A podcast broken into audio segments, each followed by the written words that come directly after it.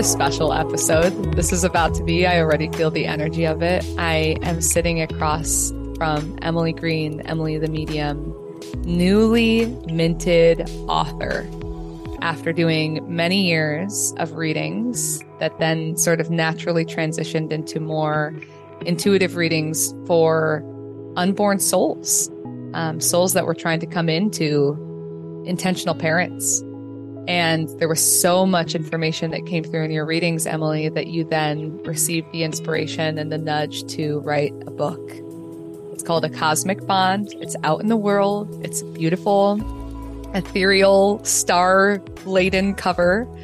Emily, I'm really excited to have kind of like a real, real conversation with you today about what that process of writing a book was like, bringing people yeah. into the realness of the past year and a half for you and where you're heading after this. And yeah, I'm excited to see where this where this takes us because so many people on the podcast already know you. This is your third time on the current. Wow, that's amazing. And I'm so honored. This is truly, don't tell anybody else, but it is one of my favorite podcasts to come on. And you are the most incredible, gracious, beautiful, host of a channel, really. I mean, I think that's what I would want people to know listening to Nadia's podcast, whether you're a veteran listener or you're new. I mean, she is just, she spends so much time and energy like tapping into the field of her audience to really ensure that she's asking the questions that need to be asked from the field. She's pulling it all through. So thank you. I'm very happy to be here and very excited to talk about the process of this book writing. And I've wanted to be an author my whole life. Uh, that that was that was what I wanted to be. I always my mom knew I wrote,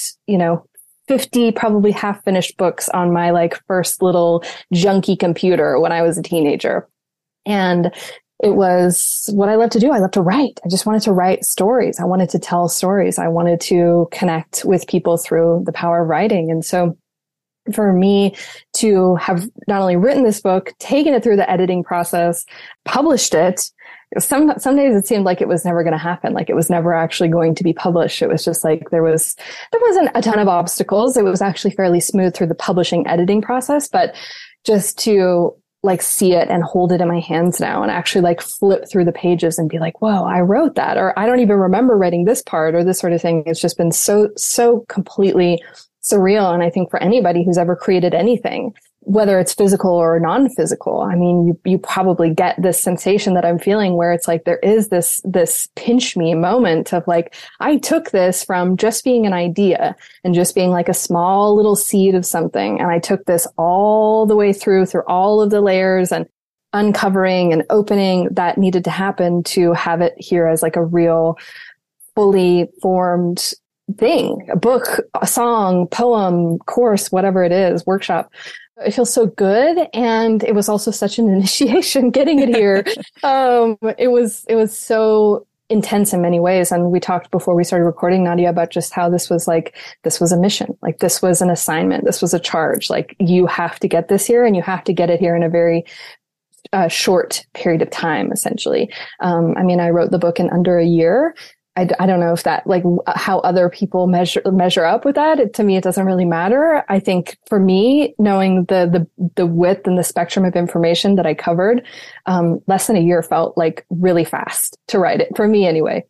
And now that it's out, we can talk more about just like the mechanics of it. But now that it's out, it really feels like there's this sense of fulfillment and completion that I have. And also in, in a weird way, I was telling you, Nadia, a little bit of a sense of detachment where it's sort of like now I can let this book go out and live in the world and do its thing and be free. And technically, even though my name's on the cover, in some way, I feel separate from it. It feels separate from me. It's a separate entity, just as when a mother gives birth to a child and the umbilical cord is cut, you know, and then the child grows up and they start to become autonomous and independent. They start to walk and talk and do all these things. In some way, that child becomes more separate from the mother uh, as each day goes on. And so that's really how I feel, where it's like, go do your thing in the world, girl. I, I can't wait to see what you do. And then also feeling where I'm kind of like, okay, what am I going to do now? yeah, it's like the, the empty nester of, of yeah. this thing that I've been gestating. And uh, I want for anybody listening, I think that the aspiration to write a book is a very real and potent desire that many people feel.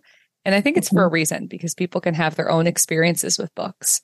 And there's such a visceral sort of unlike any other media medium, I think, when you're when you're mm-hmm. reading a book that you can connect with new ideas and it could open up your mind in profound ways. I know my spiritual awakening was very much just accelerated by each of the books that I was reading. And um, I know you're nodding your head too. I know that we we share this in common. But for anybody listening, even if you don't want to publish a book, I want people to feel like this conversation is actually just mirroring the creation process yes. of taking an, an idea, a moment of divine inspiration, mm-hmm. and bringing it into form, manifesting yeah. things. And yeah. that yeah. whether it's going to become a book or or maybe it's not anything lucrative, maybe it's just creating something that feels really meaningful and satisfying to achieve. That's mm-hmm. what I want people to plug into. The energetics of this conversation is that we're all being called into recognizing we are creator beings. Yes. We hold the the energy of creation in our souls and that is our birthright. Absolutely. And I love this conversation. I think we've talked about this before in the past, maybe not as in depth as we're about to go, but I really feel that creativity and um, creation, just in general, is inherently spiritual. And I'm reading this fantastic book right now. Speaking of books, um, I'm reading this fantastic book right now that I actually started reading right around the time that I was kind of gearing up to publish the book. It's called, I'm probably, I don't remember the exact words, something about like the art of creative living or something like that by Rick Rubin. He's a music producer and a very prolific, very well known music producer. And he wrote this book that is like literally like a creative, it's like, it's a download, you know, and, and it's cool to see. And I definitely notice, um, well, just as we're kind of circling this conversation of creation, I can really recognize when I'm reading something or interacting with something that is a download. You know what I mean? Like it's just like you can feel it. It's like this came from somewhere else and this person brought it into form. You know, when I was writing the book, a friend of mine said, you're bringing frequency into form. And I was like, yeah, that's exactly, that's ex- exactly what it is. It's this kind of abstract, intangible thing that you're taking and pulling it down through your body, through, through your crown and, and, and, and molding it and shaping it into something physical or semi-physical to then, you know, put out into the world. And this is really what he what the, in this book that he talks about um, you know I, again like i said i started reading it very intentionally where it's like you are you're the vessel and the vessel has all of these filters on it where it, it has learned to kind of filter things out like filter different kind of stimulus whether that's from the physical world or from the kind of um, cosmic realms the ethereal realms. And he basically says that to really bring a, something here, project, creation, book, poem, song, whatever it is, even a conversation. I love how he said this. He says a conversation can be a creation. We're having a creation experience right now together. We're creating something. We're creating an energy field. We're creating, um, a movement of, of, um, of words and energy, right? And so I, I, love that. I think that that's, that's an important way too. Like you can create a conversation with something, someone to move energy to get from point A to point B, to take a relationship from one thing to the next. Any person who's ever had that like conversation with a, you know, could be partner where it's like, where are we going with this? Right. That's a creation that you are creating something new from a conversation. So I digress.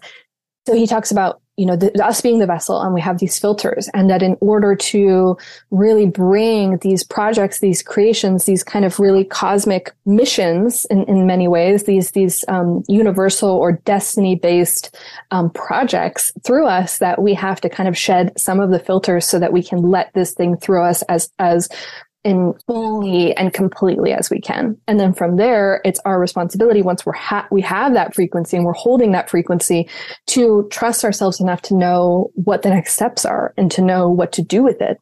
And so for me, that was the, the, you know the idea for this book which is a book centered around the soul and and spirit babies and incoming children energies and how that all of those things kind of interface these kind of higher spiritual energies and spiritual souls coming in how that all interfaces with us on planet earth whether we're trying to have children or all the all of these things.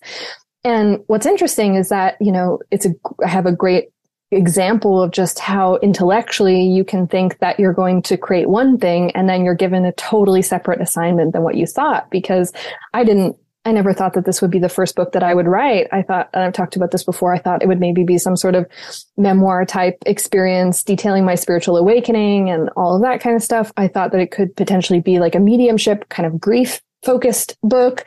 So there was these other books that were kind of percolating, but I could never really hold them. I could never really capture them fully. It was like there was these just teeny little wisps wisps of um, inspiration but they would fade really really quickly and every time i tried to go sit down and start writing these nothing would ever it just what it wouldn't feel right it wasn't it didn't feel like there was a flow it didn't feel like there was enough energy behind these two different ideas and so when i got this mission basically for um, this book it was the end of 20 2021. It was end of 2021, December 2021. Um, I spend a lot of time in the last month of the year, always just in deep reflection and contemplation. It's my most um, treasured special time. I try and take, as you know, um, I try and take most of that time off. And that's for a very specific reason. I believe that even though it is the end of the Gregorian calendar year, I really believe that there's like a lot that can come in at that time and I, have talked to a lot of people who feel the same, where it's like, you know, there's a lot of clarity that's available there that I, I, I feel. So anyway, it was the end of the year and I was going about my reflection and my contemplation practice. And basically, you know, it was like talking to the energies that I'm usually talking to. I was in deep meditation talking to my guides and they said, you're going to start writing a book and you're going to start in March of 2022. So about three months in the future. And you're going to write it on the, the energy of these souls coming in. Spirit babies you know the, the the experience of infertility and how that relates to these incoming souls and so on and so forth. And you know at the time I, I again i had these other book ideas that kind of i thought that i would do first but i knew that there wasn't enough energy i had tried and there wasn't enough energy behind them. And so getting this mission i was like whoa this is this is like whoa this is a big topic. This is a big thing for me to tackle and I'm going to put it in a book. And, you know, my whole thing is that I feel like the information around this, there's all, I'm always getting more information, more and more and more and more information on these topics, these topics of children and parents and, you know, these new souls and the new earth and all these things. And so I felt kind of nervous where it was like, but if this is always changing, and I'm about to go put this in print. What if I want to like change what, you know, what, what I said or, or, or, or add something or, or, or take something away? And they were basically like, I got the answer back where it's like, you have enough, there's enough information and stories and reference points and data that you have right now that you need to share. You cannot wait. It has to, it has to be out now. And maybe in the future there will be future editions where I can add on more of the information that I've seen and, you know, and learned, but it was like, you have to do it now. And it was very, like, very intense in the way where it was sort of like I had to totally rejig my whole schedule to make this happen and, you know, really cut back on what I was, what my schedule looked like at that point in time because I had to focus, you know, to, in order to get the book done in the time that I did, I had to spend, you know, basically like three, four days writing a week. Even if that was only like 2000 words a day, I was really like, I just have to sit down, I have to be with the energy of the book as much as possible. But then on the other hand, I also knew it was really funny that I also got this instruction that, but you still have to be doing spirit baby readings because there's actually more information to come in in these readings from the time that you start writing to the time the book comes to completion.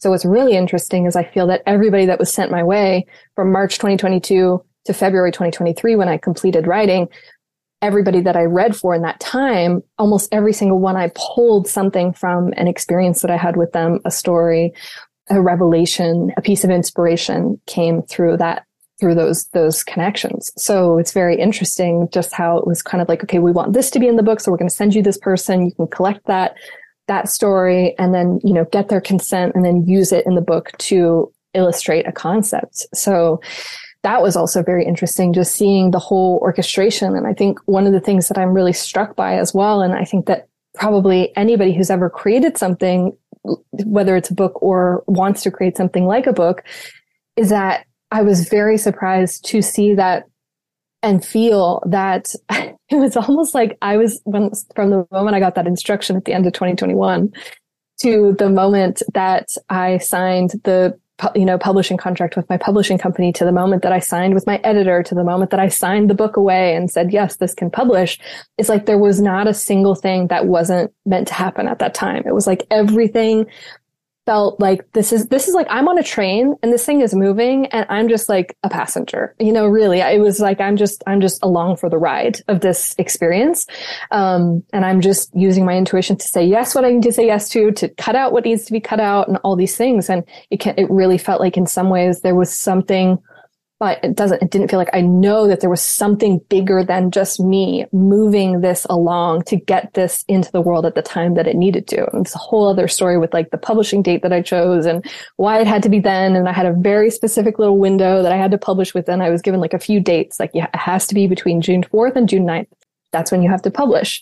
Um, so that was a whole other thing of getting the instructive of when the book actually had to land in the world in terms of its publishing date. And so anyway, there's so much to it. And I think that just to wrap that up and then t- before I turn it back over to you to wrap up everything there, it was a lot. But what I wanted to, what I wanted to illustrate was the process of creation. And I think that the foundational thing that I want to communicate there is just that you are a vessel for for for so many things. You, you are available to be a vessel for so many things. Um, we all are really, and we're given these little, you know, wisps of information and sometimes we have to like clear our own filters to be able to receive it fully we have to clear our fear. We have to clear our doubt. We have to clear our like imposter syndrome of like, who am I to write this book or who am I to do this podcast or whatever. You got to clear those filters out so you can fully receive the, the total frequency of whatever this directive or whatever this mission is. And then you have to trust yourself enough to say yes to the things that you need to say yes to and to carve out the time in your schedule that you need to and to um, trust that everybody that is being sent along your path in the in the process of you creating this thing is there for a reason and they're there to actually support your creation even if it's a challenging situation. Because i had a few of those as well where it was like this is a challenging case or this is a, a, cha- a really difficult thing or this is very painful. There's a lot of grief here and you know um, I had to just trust that it was there to teach me something um, so that I could then pass it on to the world in this book. So it's a it's a it's a journey. It's it's a process, and and I and I'm sure people can relate to what we're talking about here. Again, no matter if you want to write a book, have a book in you. You know, one of my teachers always said to me, "Every single person has at least one book in them." And I was like, "Yeah, it's so true." It's so true because we're we're we're really here. I mean, especially sensitive people and especially people who are paying attention. Um, many of us are having these, you know, huge life changing experiences internally or externally that we have to move through. We have no choice. And once we move through them, we learn a lot about who we are and the world and the universe and other people. And so I, I, I do believe that every, every person has at least one book in them of a variety of different things. And I think I'm just struck by the process of reading a book. You can't really read a book and be continuously distracted um, by yeah. all the bells and whistles in our world. It's a very like in quietude, in stillness moment. And as someone's writing a book, they're in their heart and they're often in stillness and quietude, removed from the world. And so there's this moment of like almost like soul meets soul yes. that I love about reading a book and the other piece that I'm struck by in, in your story, Emily, is that one, you always knew that you wanted to be an author. And mm-hmm. I, for people listening, I think we are sort of like these seeds are planted of inspiration of what our life path potential holds. Yeah. So I don't think dreams and visions are by accident. And I think that your soul always sort of knew that this would be likely on the path. So pay attention to your dreams and visions for those listening. And then the second piece is the start stop energy of I tried to grasp at things, but it didn't quite feel right. And I'm thinking of how beautifully that mirrors the conception journey for many people. Absolutely. Absolutely. The power of like, of time, of really, you know, and I talk about this a lot in the book, the power of, of timing. And I think that's very exactly what you're saying. The parallel of like, not only was it for me, you know, in many ways, it just wasn't the right idea at the right time. Who knows? Maybe I will write a grief and, you know, grief healing mediumship type book in the future. It just wasn't the right time at the time that I was trying to do it. And same thing with writing, you know, kind of a memoir type of my spiritual awakening experience. It just wasn't the right time to do it. But what it was the right time for was this book because the second that I started you know, going, sitting down to write it, I had, and it's actually really funny. The, the first chapter, I knew before I started writing that kind of from in that period of time between when I got the directive to when I started writing, I was writing chapter one in my head. I never actually put anything down. I never actually wrote it down, but I was writing it in my head. Um, and I knew that the first chapter, first line, first words are, we are born. And that's where it all begins, right? And then going into life doesn't just begin at the moment that life takes its first breath. A baby takes its first breath after it's born. There's so much more to the process of conception and, you know, incarnation and choosing a life and choosing a family and everything than just that. And so that's, I, I, I knew the first chapter was already written before I even sat down to start writing mm, in my beautiful. head. Yeah. And like you said, there is this incredible parallel between that and, you know, stop start and, you know, right idea, wrong time.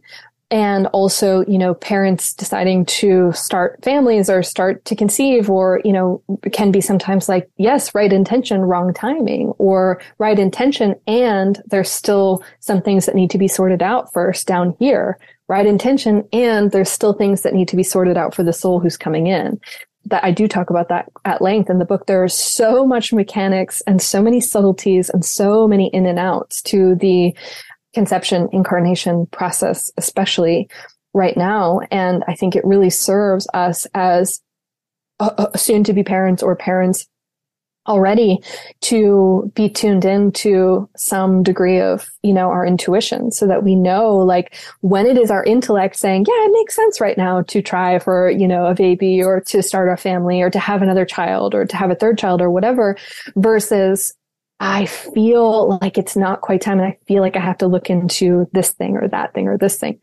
I was just talking to a woman over the weekend and she was so I mean, just it, still makes me emotional thinking about it. She was so beautifully tuned in to like what the timing process needed to look like for her and her family. She was like, I know it's, you know, she's like, I know it's a male energy and I know that he wants to come in naturally, you know, before the end of July and that I know that I need to wait on doing IVF you know, and she just knew all this. And she was telling her husband, her husband was like, no, you know, it makes more sense if we do it this way. And she was like, I know in my heart, I know in my body that this is, this is, this is the way that this needs to unfold, not only for us, but also for the soul who's trying to come in.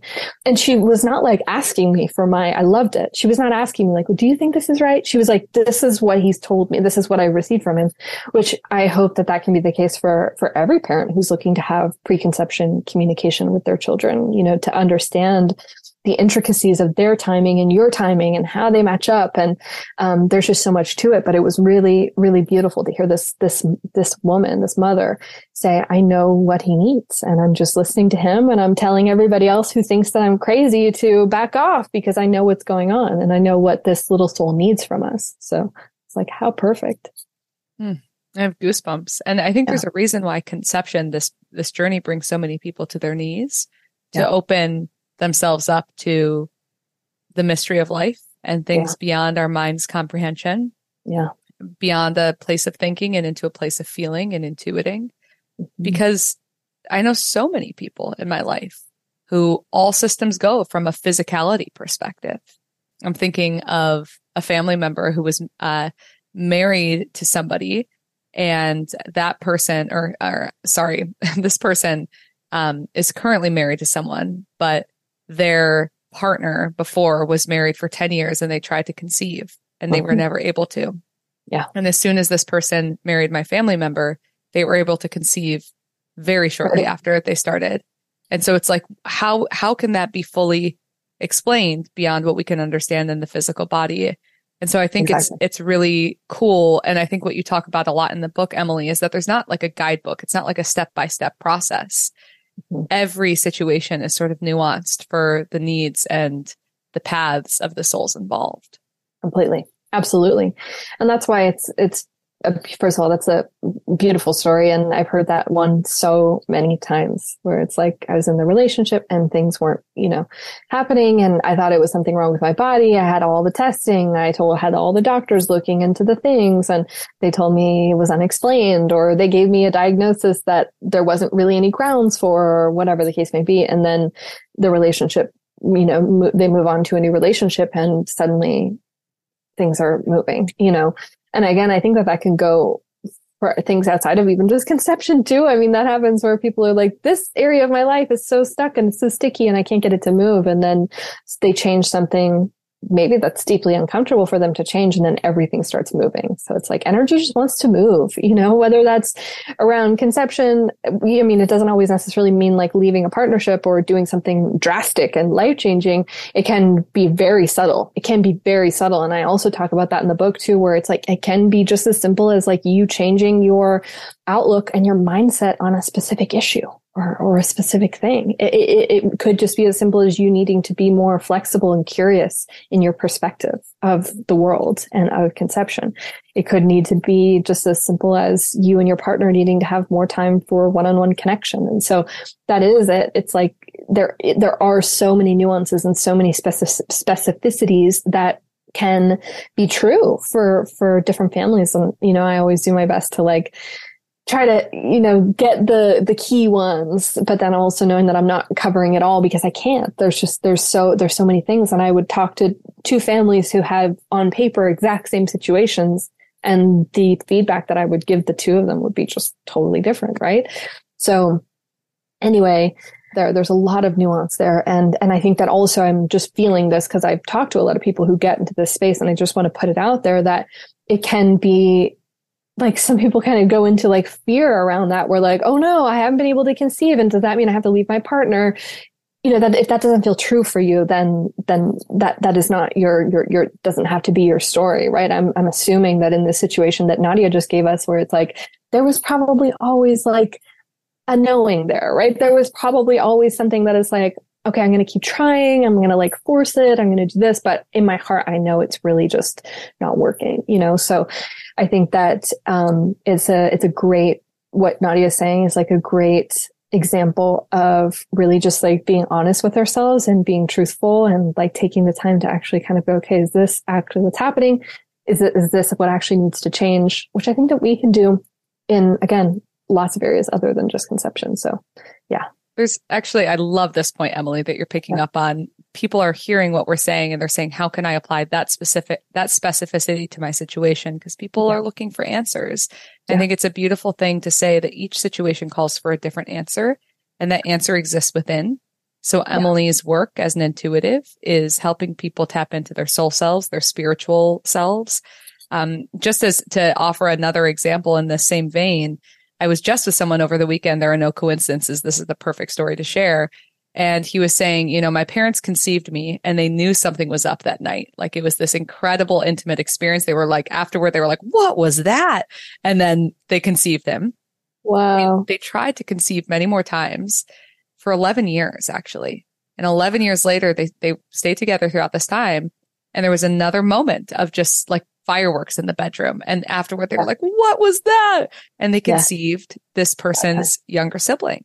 Yep. And so it's, it's an example of them staying together, staying the course. So there are no hard and fast answers here, but it's like feeling the magic and the synchronicity of that conception process. Absolutely. And just like what I would say too, is in those 11 years, nothing was wrong. Right. Nothing was wrong. And, and that's the thing is like sometimes when time doesn't move or circumstances don't unfold the way that we maybe would think or expect or hope for them to unfold or move, we tend to kind of go, something is wrong. Nothing, you know, nothing is working. I want this to happen. and, it, doesn't happen when we think that it's going to happen. But then we could say that for that soul, that younger sibling, that second soul who came in, that's when they wanted to, to come in and and even if that doesn't make any sense to our logical brains why 11 years and you know have people being like but the age gap and i want them to be this and i want to be that which is all fine. And we can have those wants and those hopes and those desires for our families. And also how can we stay flexible and stay curious and stay open to the wants and the desires and the needs of these souls coming in and know that they may have a different idea of what that's going to look like. And it may make absolutely no sense to your life and your plan. And that goes the same, Nadia, too, for people who, you know, I was just talking to another woman the other day who, um, had a son, a three year old son, and didn't really think that, that her and her partner were going to have more children. And then very surprisingly and kind of miraculously got pregnant, um, with her now daughter who's about to be born in the next few weeks and I mean, has just had the most beautiful spiritual awakening experience through her whole pregnancy. And, you know, she feels so connected to this soul, even though this was not something that she forecasted or predicted or could have thought that she would have wanted. Um, and it just, that's the way that, that's the way that it happened for her. And so, you know, I, I think you bring up a beautiful point that there's nothing, there's nothing wrong in that, in that period of time. And I know it can be so, like, I know this, I know this, I know it can be so frustrating when you're living on earth and time or circumstances don't unfold or move the way that that you would hope for them to move. And I think you brought up this point at the beginning, Nadia, of just like the mystery of life. Like there are just some things that again, the timing doesn't make sense to us or how things, something is unfolding is not going to make sense to us. But if we can surrender to the mystery of life and know that there may be a higher force or a higher power or our higher self ultimately, or a soul that's coming in or whoever it is, a loved one that they can see just a tiny bit more than us at the moment. And they can see that everything is perfect. Nothing is wrong. And how can we just relax into the mystery of life and the the flow like just like i was saying with the book process of just like feeling like i was on this train and i was just a passenger you know basically it was just like i was just the person making the decisions in the physical. I was the person that said yes to this and yes to that no to that change that switch that around. But really you know everything else was just being orchestrated by something much bigger than physical emily could understand or know. Beautiful yeah. Emily, I, I am feeling a lot of curiosity selfishly, and I hope people listening will as well. Mm-hmm. Um, you said that the, the book process, you wrote it in under a year, but probably start to finish, you said before we started recording a year and a half. Is that fair yeah. timeline? Mm-hmm. Yep. A year and a half, almost exactly. Yeah. I'd yeah. love to know during those 18 months, how did you keep yourself focused on this? What were the ebbs and flows of your energy? How did you uh, reorganize your life and communicate your unavailability to perhaps personal relationships? And how did you carve out the space and the time to really give yourself to the the book writing process? Yeah, that's a beautiful question.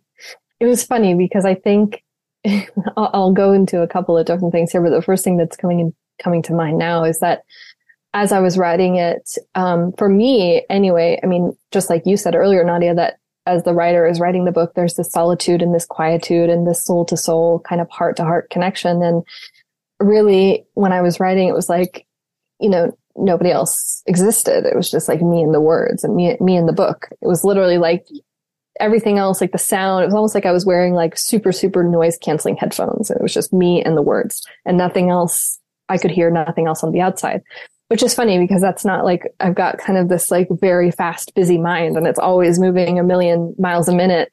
And it's hard for me to stay focused on most things.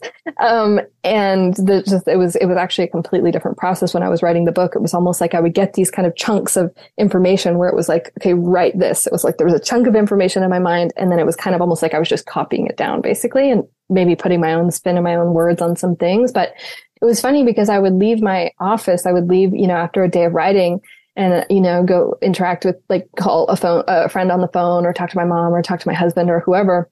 It would just almost be like the conversation would just be like business as usual. And I would sometimes have to find myself like I would find myself, you know, kind of wanting this like this like uh, oh not validation but i would like be like you know i'm writing a book right now. Like i'm like in there like i'm having this like transformative spiritual experience with this book and i would come out and just be like what do you want for dinner? And it would just be like like how do i it was it was kind of tough for me sometimes to switch between the two modes and reorient back into into like reality when it felt like there was something so magical and beautiful happening through through the writing process. And so that was very interesting and i found myself like the parts of of my, you know, inner, one of my like main things through my lifetime has been this sensation of feeling lonely. Like I just feel like I'm alone and I'm the only one who can do this thing and I've got to do it by myself. And that's been like a big thing for me for my whole life. It's just always like, oh, yep, okay, I've got to do this alone. Or even, you know, like being paired up at school and it'd be like, you're the last one. And it's like, okay, you're on a team by yourself kind of thing. You know, like that was, that's been a theme. And I'm grateful for it now because it's taught me a lot. But that was definitely something that I, I noticed through the process where it was like, it did, there was a bit of loneliness through the process where it was like, I, was just me and these words, me and this book and the people that I was talking to about it, they could kind of, they could grasp it, you know, especially my intuitive friends. They were like, oh yeah, we're with you. We know, we know what's going on. But for other people, it was like they weren't, they weren't able to really kind of get, like feel what I was feeling through the experience, which is understandable because it was just, you know, I would just be like trying to explain it and I couldn't really explain it. And so there was, there was some loneliness in it and, and isolation in it. And it kind of felt like, you know, with any mission that one person has to, to bring down or project or that sort of thing, it's like, I'm the only one who can do this right now. Nobody else can write for me. I can't like not want to write a chapter and ha- like be able to be like, you know, give it to somebody else. I mean, I know some people do that with their books and that's fine. They have people write certain things for them. But for me, I knew like I have to, this is all me. I have to, I have to come up with the, the way that this is going to be worded, take this from what I feel in here and put it on the paper. Um, so that was a very interesting experience. I also, had the experience as I got closer. I'm kind of jumping around in the timeline here, but I'll come back to some other things. I also had the experience um, of starting to this is actually a really important point and i think a lot of people might be able to relate to this as as i got closer to publishing the book i started to have a lot of resistance and a lot of fear come up. And i actually thought a couple times my intellectual mind my ego was kind of going we could push this back. You could publish this later this year. You could maybe just you know you don't have to rush. What's the need to rush? Right? The, the ego was just like my ego was trying to delay this set from happening. And so after the like the ego trying to delay it from happening part, what started to come in was this really intense fear of rejection. What if people don't like it? What if they don't agree? What if they don't understand like my heart and my and my intention and how I'm writing something and that I really just I, I am writing it with so much love and so much compassion and so much um so much understanding what if what if they don't get that? What if they'll they'll they don't understand why if i'm not a mother how could i you know tackle this topic? And that was mirrored actually in a couple of different like kind of brainstorming meetings that i had with different people at the beginning of the book process of like you know not in this these exact words but some version of like why are you the one to write this book you know um, and so that, that there was definitely like this in the kind of couple months before publishing, there was this intense fear of rejection. So I was working with my therapist on that. And, you know, and so that's like something that I, I actually had to, to, to, to go into was, um, feeling all of these new sensations that I hadn't really felt before in the process of expansion and having to like find new tools in the external world, like finding an uh, amazing therapist to work with who's like helped, was helping me work through like the fears of rejection and what that actually meant and kind of going into it somatically. So that was very interesting. And what's the most interesting part and why I think this can relate to a lot of people is that I have not felt a single wisp of that since the book has been published. It was all in the lead up. It was all in the lead up. And so I feel that that can happen to a lot of people where it's sort of almost like there is this mechanism, I think, of the ego or of the wounded self or of the shadow self or whatever you want to call it that is kind of almost like, this is scary and this is really big and this is a big expansion moment. And I'm worried that you're not going to be safe. I'm worried that things are going to go wrong. I'm worried that people are going to judge you and all these sorts of things. And so I really had to work with that deeply in the months before publishing. It was like a deep like just like I would have moments of like fear of like, and I would ha- I would almost be like, oh my god, like trying to like shake it out of my head these these these thoughts or these fears coming up. So that was a really really interesting process. And again, like I said, knock on wood, I haven't felt that really since, which I know that I moved through something somatically. I moved that fear through my body somatically so that I could really be present for all of the beauty that this this getting this book out there process has to offer me and has offered me already. So those are just a couple places. I have more. You just tell me what you want. Oh my God. I just, I, I'm so ready for more because I think that this process of creation, of leveling up, is mirrored everywhere. I'm also seeing a parent about to give birth, feeling yeah. all the fears of that coming up, and also normalizing. You didn't feel a wisp of it after the book was published. Yeah. But it's very normal for people to feel it afterward, the wobbles afterward, the shakes. And I love that you treated this, you used the word initiation. You're like, mm-hmm. I'm going into and through whatever's coming up. You got a therapist, you, you like went there. And I yeah. think that that's your reward on the other side of publishing is like you really felt it and you really went through all of those feelings so that there was no more of those to feel on the other side. Yeah. Post completely. The postpartum, if you will. Postpartum. Po- exactly postpartum. Completely. Completely. And you're right. It's, it's very natural to, to have, you know, the wobbles afterwards as well, which I was anticipating. I really was. I was, I was prepared for it with my, you know, we talked, I talked about it with my therapist. I was like, this could come. This could happen. You could, you could feel this. And when I didn't, it was kind of like I also, that was also fine for me. I wasn't like forcing myself to feel, you know, a certain way about it. I was just like at peace with what I was feeling, which was wonderful. The other interesting part is that uh, through this last couple of months, you know, since everything has been really full on with this is I also started my Saturn return.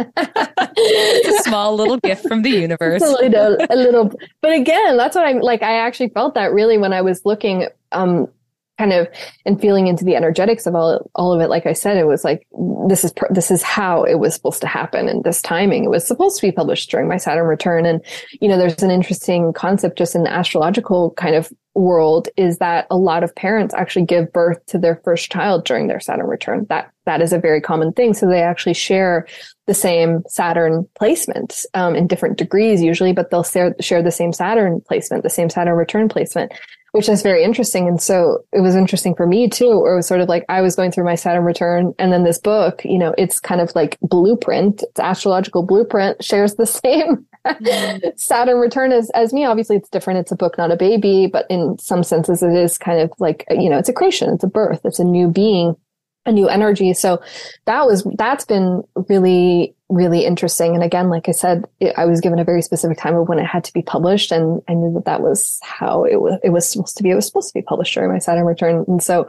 it definitely, and I think that that's also the reason why I had to work on my like fear of rejection and fear of being, having myself be misunderstood or, or, or taken the wrong way or have my words be misconstrued and twisted and um, and I think that's a very real fear just for anyone right now in the world is it's like it's very easy to have your words misunderstood or people to like take things out of context or take things take things the wrong way and then kind of launch, you know, um, a campaign on you to to to of whatever you know you were trying to say. So I think it's um because but what my opinion is that um, in in times where it feels the most scary to use your voice and to share your perspective and to share your opinion because there's so much opposition and disagreement and everybody everybody is looking to jump down other people's throats to you know to to to um, say you're wrong and this is why you're wrong and this is why I'm right. I think there's not a more powerful time to do that than right now.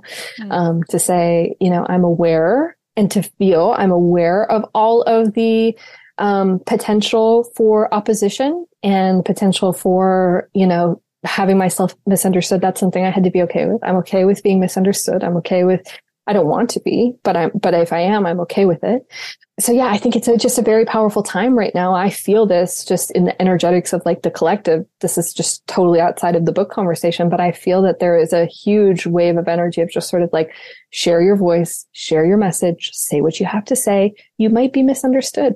People might take it the wrong way. People might, you know, bring forward a, a point of opposition to you. And that's okay. It doesn't invalidate like your perspective or your voice or your opinion or your message or whatever it is.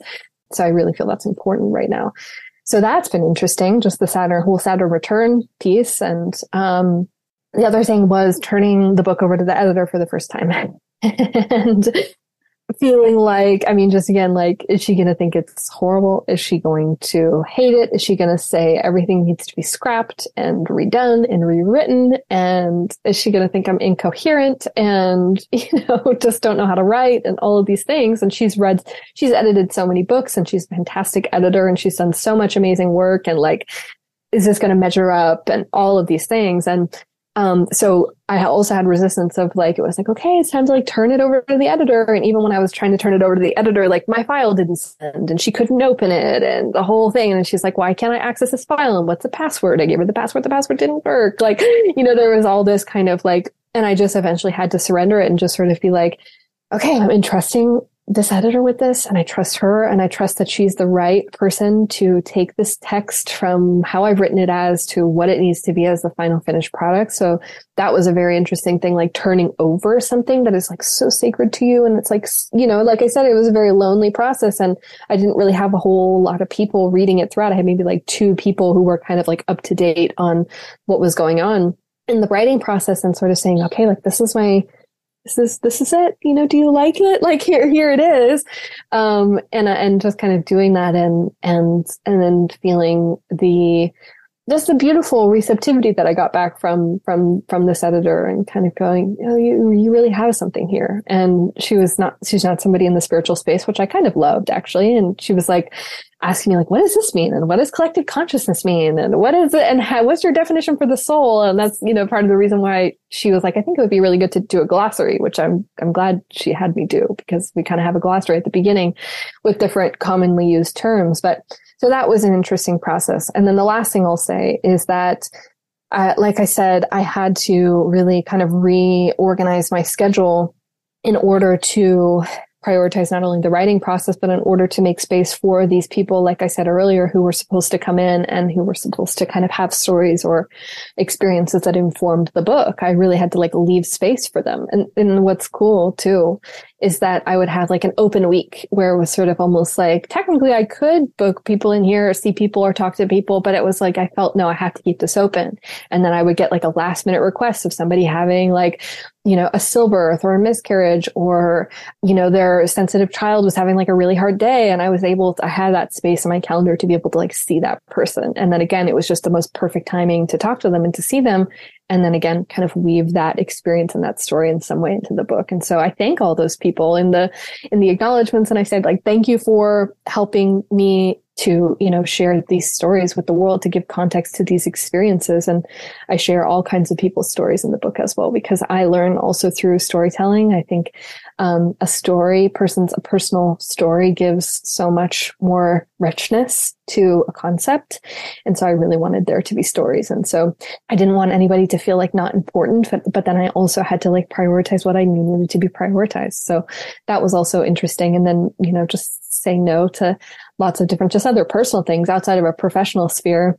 You know, not being able to maybe go here, do this because I had to prioritize writing or again, like be clear enough to bring through a different chapter or that sort of thing. So that's a lot. That's a big question.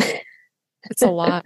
That's a yeah. lot. And even just on that last point of being able to hold that vision for yourself it's likely very easy now that there's a physical book in the world for people to be like, oh, of course you would need to write, but you needed to have, before it was out in the world, you needed to have that conviction yourself. You needed to set those energetic boundaries for yourself.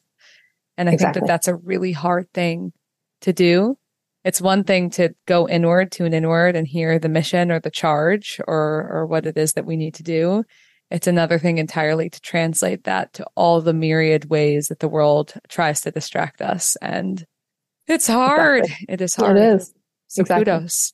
Yeah. Thank you. And kudos to anybody who's listening also who has been in a similar or, you know, um, different position, but same energetic, same, same kind of energy at the core of it, of creation. And, you know, even just like having to say no to things to prioritize what you know your soul needs to do at that moment in time, whether that's like be in retreat, be in solitude, be in silence, be be just reading, be just like meditating. I mean, it can be so many, so many different things. And good for you for carving out that space and trusting yourself enough to do it. So yeah, I'm seeing yeah. the hermit energy in in tarot. The hermit yeah. that uh, really takes the wisdom of of retreating uh, yeah. when he needs to retreat. And I also want to go back to another point, Emily. I think it's it's not uh, by accident that you brought it up this fear of rejection, the fear yeah. of being sort of like stoned or, you know, uh, the, the pitchfork energy. Mm-hmm. There's a lot in our collective right now, particularly on a, a social media app that I won't name by name. um, there's a, there's just a lot of energy. Cancel culture is a very real thing.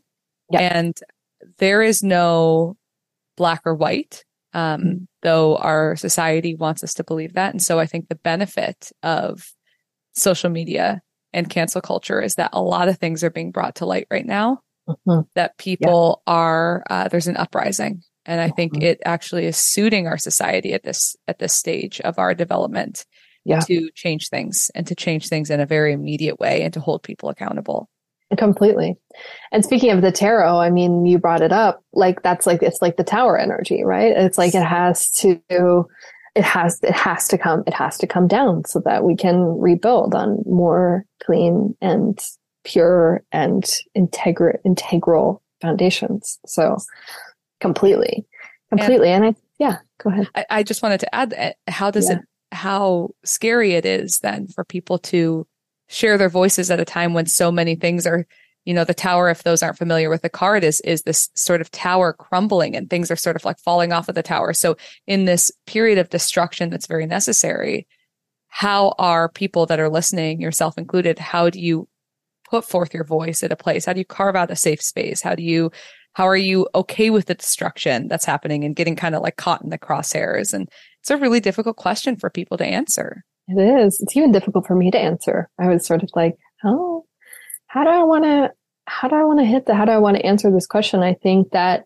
I could, the only thing I can do is speak from my experience. And, you know, I think that right now, even just like the topic of fertility and fertility challenges and infertility is, is very prevalent. And there's a lot of people talking about it and um, weighing in on it and the reasons for it and you know, I certainly have my own perspectives on some of the reasons why I think that that's happening, but I think that was our, one of the most difficult chapters to write was the chapter about, you know, infertility and fertility challenges because there are so much, so much there. There's so, there's, I mean, there's so much there and there's like, as, as with anything on planet Earth, it's a polarity planet. And so there's people on one side of the equation and people on the other. And then it's sort of almost like, I stand here, I believe this, or you believe that. And I think that that definitely like has become more amplified. That's become, there's become more contrast of that um, experience, especially in the last few years, where it's like, I think that in some ways, unfortunately, as a collective, we've gotten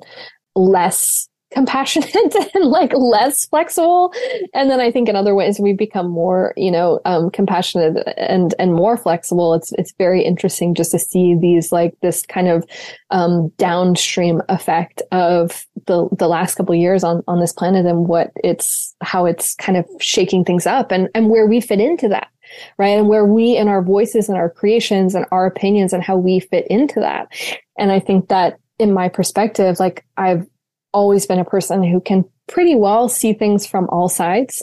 And sometimes like to you know my my detriment it would sort of be like like my husband always um gives me a hard time because i'm like when he has a problem i'm i'm like i play a devil's advocate for the other person and he hates it. He's like take my side you know take my side. He's like you're you're you're supposed to you know and and i just I, I can love somebody and I can like have the deepest amount of respect for them. And I can know like when I need to take somebody's side and when not to play devil's advocate advocate. But I also know like when it is a good time to sort of be like hey I hear you. Your experience is like super valid and can we look at it from this point of view too? Like, can we look at it from this person's angle and like, where do you think they were at? And, you know, how do you think this was what was happening for them in this experience and this sort of thing? And it's not to like take sides. And again, like as a perfect example, how he reacts, bless him, love him but how he reacts sometimes and it's natural where we, we like when we're we're having an issue we want somebody to be like man that sucks like F that person or like F that situation or like, how could they do that to you or whatever. And I think it takes a lot more energy and a lot more open heartedness to be like, yes, I hear you. And hold on. Like, let's go into it. Like, let's see what's going on there on the other side of the, on the other side of the, the, the, the coin or the other person's experience. And I think that really what I want to say to bring it back to your kind of point and your question is that know that there are still people who are willing to be flexible and curious and open minded and who aren't going to like persecute you or like shoot you down or say that you're wrong or that you're silly or that you're, you know, your, your perspective is incorrect. there are still people out there. This, this, this concept still exists of like open mindedness and flexibility and kind of going, hmm, okay, interesting. Like, let's go into that a little bit deeper and see, like, why might that person have reacted that way? Why might that person have projected their experience onto you? And of course, it wasn't right. It wasn't, you know, it wasn't right, but let's see if we can go into it a little deeper. And so I think just knowing that there are people out there who are probably still going to kind of go like, again, F that person or F their perspective or they're wrong. And there's also people who are going to go, hmm, interesting. I never thought of it that way before. And I'm so glad that I just had my mind exp- expanded by that perspective. And there's going to be people who are going to go, hmm, interesting. I disagree, but it's okay. It's fine. You know, it's, it's, it's okay. I think we like, we lost that where it's like, I have a different perspective. I have, I disagree with you and that's fine. Um, and that doesn't mean I have to like not like you or, you know, say that you're, you, you, whatever, like call you name call, you know, you, you can't do this or you can't do that. Or so I think that that's really like an art form in this on this planet right now of like that what just everything that we're talking about here. And it's a big energetics the name for this podcast has come to me while we're talking and it's called the energetics of creation with emily. Ooh, i love it. And i think that it's an important stone to overturn as people are thinking of putting their voice out into the ethers mm-hmm. is recognizing there are three paths. Either people really resonate people hate it yeah. And there might be something in there to learn from and see things from an opposite perspective. Mm-hmm. To your point, when you first started, you're like, I published this thing, but I'm holding out, you know, space for me to edit things, to add more things, to, to share more things. I know you were talking from the perspective of more divine yeah. inspiration, but it could certainly come from the perspective of people reading it and offering a new perspective. Yeah. And then the third avenue is I agree to disagree. Yeah. I hold a different perspective and that's okay. And so I think that I just want to create kind of a soft landing for people with this mm-hmm. very real visceral fear, myself included, by the way. This yeah. is very much up for me right now. And I'm sure you're picking up on that energetically. But if you are afraid to put yourself out there because of the fear of rejection, how can you hold yourself in that? And also recognize that at the, at the edge of that fear, there's almost nothing to fear. Yes. Because there's only greater intimacy and perspective that can be gained. Completely. Exactly. Yeah. And that once you, when you allow yourself to really go there, and this is what I found for myself is there's so much liberation. Like there's so much freedom when, when you allow yourself to kind of like feel that edge and feel that scary part and feel that fear of rejection and keep going and to not stop. And that's, that is, I have done that in the past, right? And this is like a good just note on creation too. Like any of us out there who have started something, got it going. It was real. There was energy behind it. And then we just let it kind of fall off and let it kind of disintegrate and then deleted the file or deleted the creation or scrapped the painting or whatever it is. And so that happens too. You know, that's happened to me many times. Um, I've done that many, many times. Well, even just like I said, like all of the books that I, you know, wrote when I was a teenager and growing up, and then they just like went to die somewhere on some old junky computer. Not that they weren't, I mean, who knows? I don't even remember what I was writing about then. Um, but it's once you allow yourself to really take something to completion, feel that fear of rejection, go there, go past it. There is this land of liberation and a new level of self-acceptance. And I get, I'm getting goosebumps as I'm saying this and just feeling like it doesn't really matter. It does matter, but it also doesn't because I'm okay. Either way, I'm fine. I'm good with it. I'm good with myself. I'm right with myself. I know that I've done my best and I've communicated this in the best way that I can. And, and that's all I can do. And that's all I can do. And that's a very freeing place. You know, I have this word free tattooed on my mm. arm and I got it tattooed on my arm when I was 19. And it's been like a word for my life is just where can I find more freedom in myself, in my mind, in my body, in how I move through the world. Um, it's really just what I'm always looking for. I'm always looking for it. So I found it once I moved past the fear of rejection. Mm. I'm just feeling the heart energy resonance of so many people listening. I also have to say, freedom is so Sagittarius of you. Emily's born under for fellow human design nerds, gate 11, bringing about ideas to bring about greater social harmony and yeah. connectedness. And I also think a step further beyond personal liberation, which would be enough, is actually connecting with of those three groups of people, the people that deeply resonate and say, Emily, I needed this book. I don't know how I found it. I picked it up at a random store. I was a random internet rabbit hole. And I'm speaking to people. It's very cool, actually, like decades to come beyond your life, even who, who are like, I don't know where I found this little beautiful starry book, but it spoke to my soul and it allowed me to connect in with myself in a way that I never have. And I want to also plug this book for people who aren't just trying to conceive. It's a, it's a book of the energetics of the soul of mm-hmm. Emily started by saying, we are born. And so for anybody on this planet that was born, this book is for you to understand what happened prior to when you started here. And I also want to be very careful to say that Emily is uh, very, you're very tapped into the, the mystery still. You're sharing as much as you've learned, but there's always more to learn. There's always yeah. more to understand and it's very nuanced and it's very specific to each soul. Yeah. So um, there are broad strokes of what we understand of the mystery of life, and there's still more. There will always be more. That's kind of the fun of it.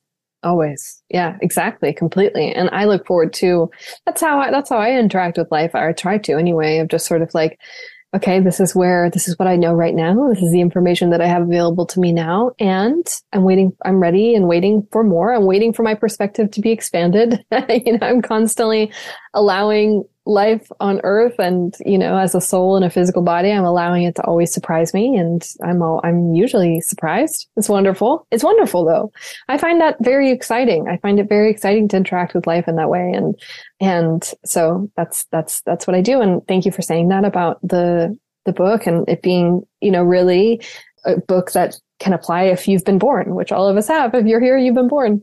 Um, and it can, I think that it can definitely give, you know, information to families who need it in the conception process and who are interested in the concept of spirit babies or incoming souls. But again, I think it's, um, it's, it is for spiritual seekers alike. And what a friend of mine also named Nadia, the best name in the world. She, um, she called it, well, she's also a projector and she called it uh, an awakening experience. That's what she called the book.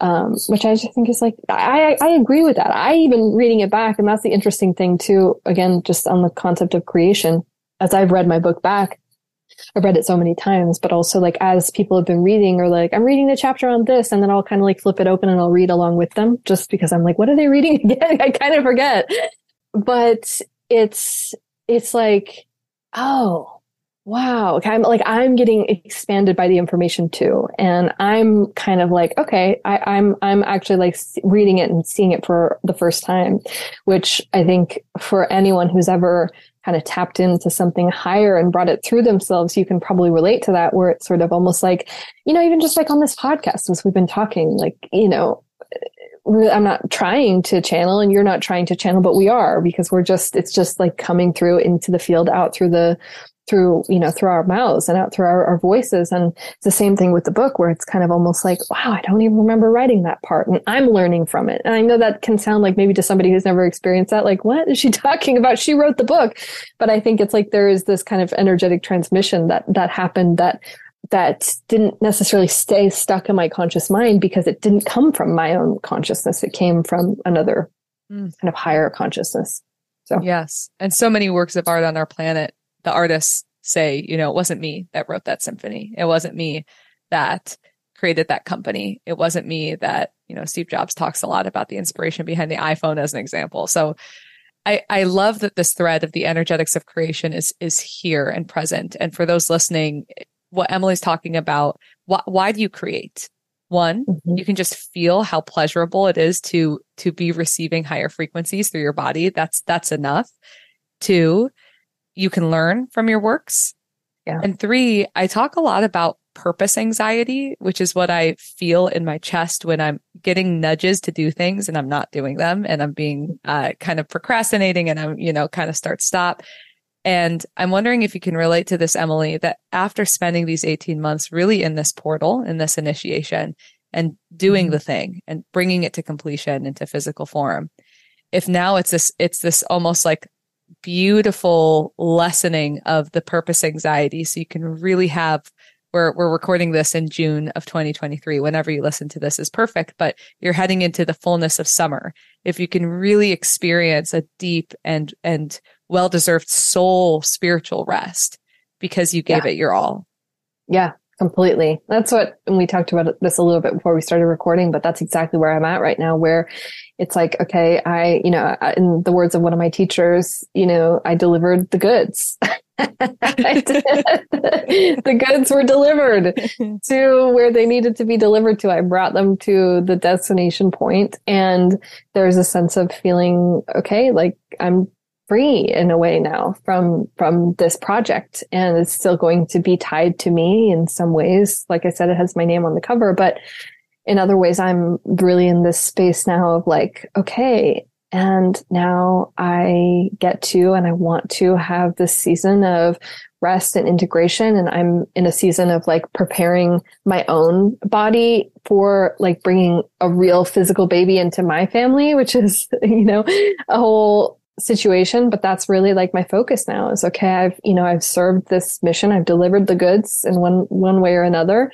And now I'm really interested in just how can I replenish not only physically energetically spiritually replenish my stores um, and kind of refocus and just sort of feel into like where do i want to focus next and that may just be as simple as like growing my family and you know and, and building and building that and really kind of creating this really soft sweet landing pad for this beautiful soul who's going to be joining my family first which i'm you know looking forward to when that moment comes for me as well so that's sort of the the the space that i'm in and you know speaking on like the purpose anxiety point there is this like you know, having people ask, okay, what's next? You know, I've had lots of people ask me that and I'm just like, yeah, I don't know. I just want to travel and, you know, pour back into my body and, um, do, you know, be in therapy. I'm really loving that. And, um, working with like, you know, functional medicine practitioners and acupuncturists and herbalists and just all of these people who are helping me to support my body after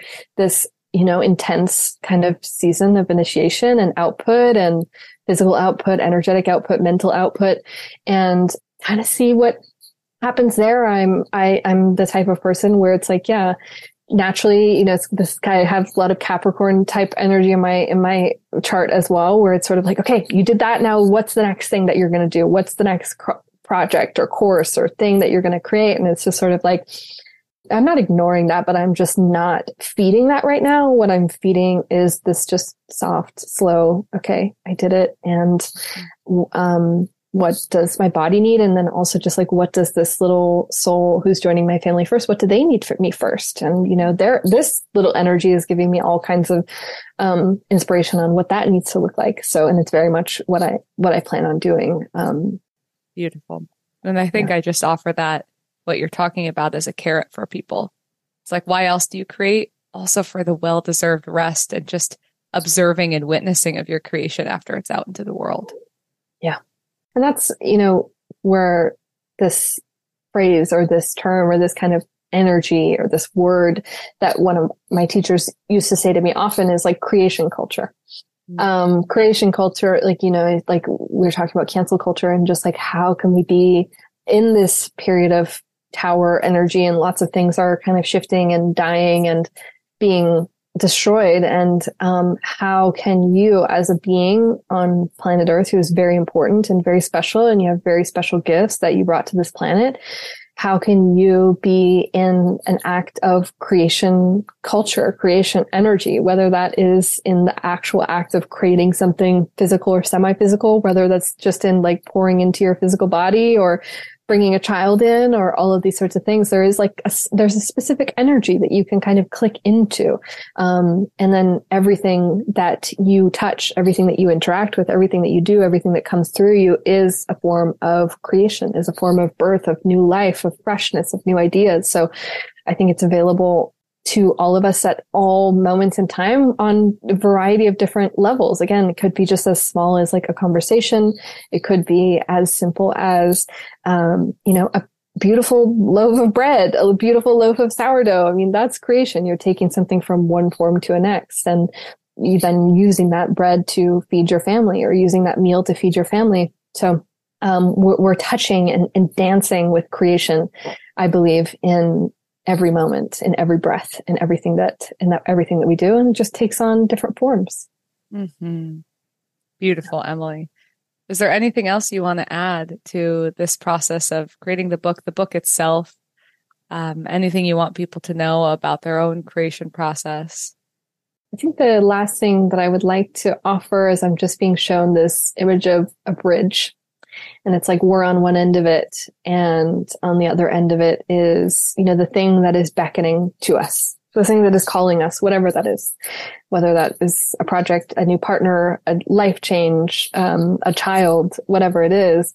And, you know, just feeling this energy of like, it's a bridge and it's shaky and it looks kind of like, I don't know if I can get across this thing. And the thing on the other side is just really reliably just saying, I've got you. Come on, just walk towards me. That's all you have to do. One step, just take a step. Okay, there you go. You took that step. Now take another one. You got it. Keep going. Breathe, move. You're so close. You're almost there. You're almost there.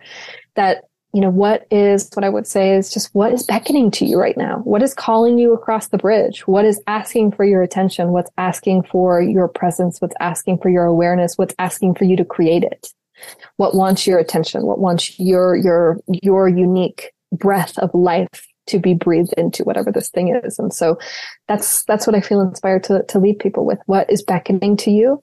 And how can you allow that thing or that energy to make you feel comfortable and safe to collaborate with it and um, to walk towards it confidently and maybe not always com- totally confidently with it, with a little bit of hesitation or fear, but you keep going and you put one in front of the other until you merge with this energy that's been beckoning to you. And it says like, thank you for coming. Thank you for trusting me. Thank you for trusting yourself to be here. And let's do this. Let's see what we can make. Let's see what we can create. However you decide to engage with that imagery is yours to dance with beautiful. I had so many different images in my mind of, of what's beckoning me and what, what I've been, what oh, bridges I've it. been on. So Emily, thank you so, so much. Everybody, a cosmic bond. What is the full title, Emily? Yeah, it's a cosmic bond communicating with your spirit babies from preconception to birth through the whole process. And there's also just a little aside. There's also, if you already have had children and you're done having children and they're very sensitive and very psychic and you're like, how do I work with these little sensitive psychic beings?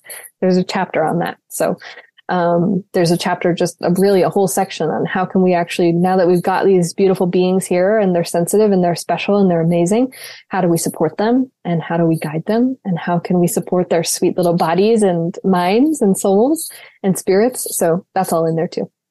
Wonderful. There's something yeah. for everybody. So if you yeah. have interest in spirituality, uh, it's, it's sold. I, I, got mine on Amazon, but I'm sure there are many other places wherever you get books. Yeah. And, um, yeah. and dig in. It's a feast for, for the soul. and Emily, thank you so much. Thank I hope as always, this isn't the last time. I know it won't be on the current, um, yeah. until we meet again. Thank you. Thank you, Nadia. As always, thank you for having me here. I'm so grateful. Thank you for this beautiful transmission of a conversation. It was absolutely lovely to be a part of. I'm very grateful.